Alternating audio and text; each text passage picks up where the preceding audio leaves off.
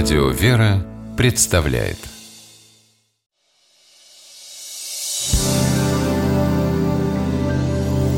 Первый источник. Приветствую, Дмитрий Юрьевич. Привет. Ну, как дела? Вроде компьютер новый выбирал. Как успехи? Выбрал? Да нет, надо еще рассмотреть, определиться.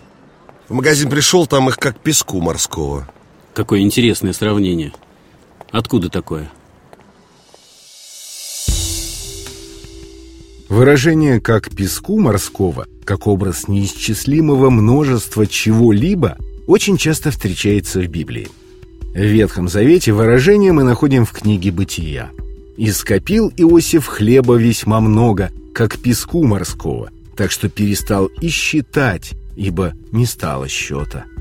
Эти слова из рассказа о благоприятном и неурожайном для Египта периоде. Помощник фараона Иосиф готовился к неурожайным временам, делал запасы хлеба, чтобы пережить неурожайные годы.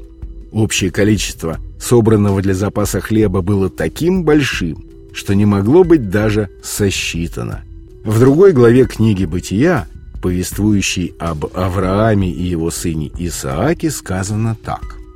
«Я, благословляя, благословлю тебя, и, умножая, умножу семя твое, как звезды небесные и как песок на берегу моря». Это слова благословения Богом Авраама за его любовь, страх и преданность. Авраам своей готовностью принести в жертву своего сына Исаака заслужил перед Богом награду, обещание многочисленности и славы его потомства. Что и произошло. Обетование, данное Аврааму, вспоминается в книге пророка Осии. «Но будет число сынов Израилевых, как песок морской, которого нельзя ни измерить, ни исчислить».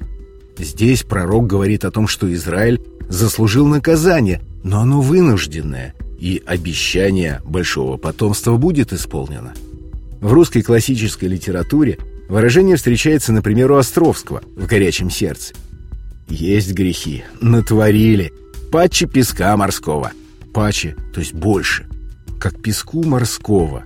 Так говорят о бесконечном количестве, неисчислимом множестве чего-либо.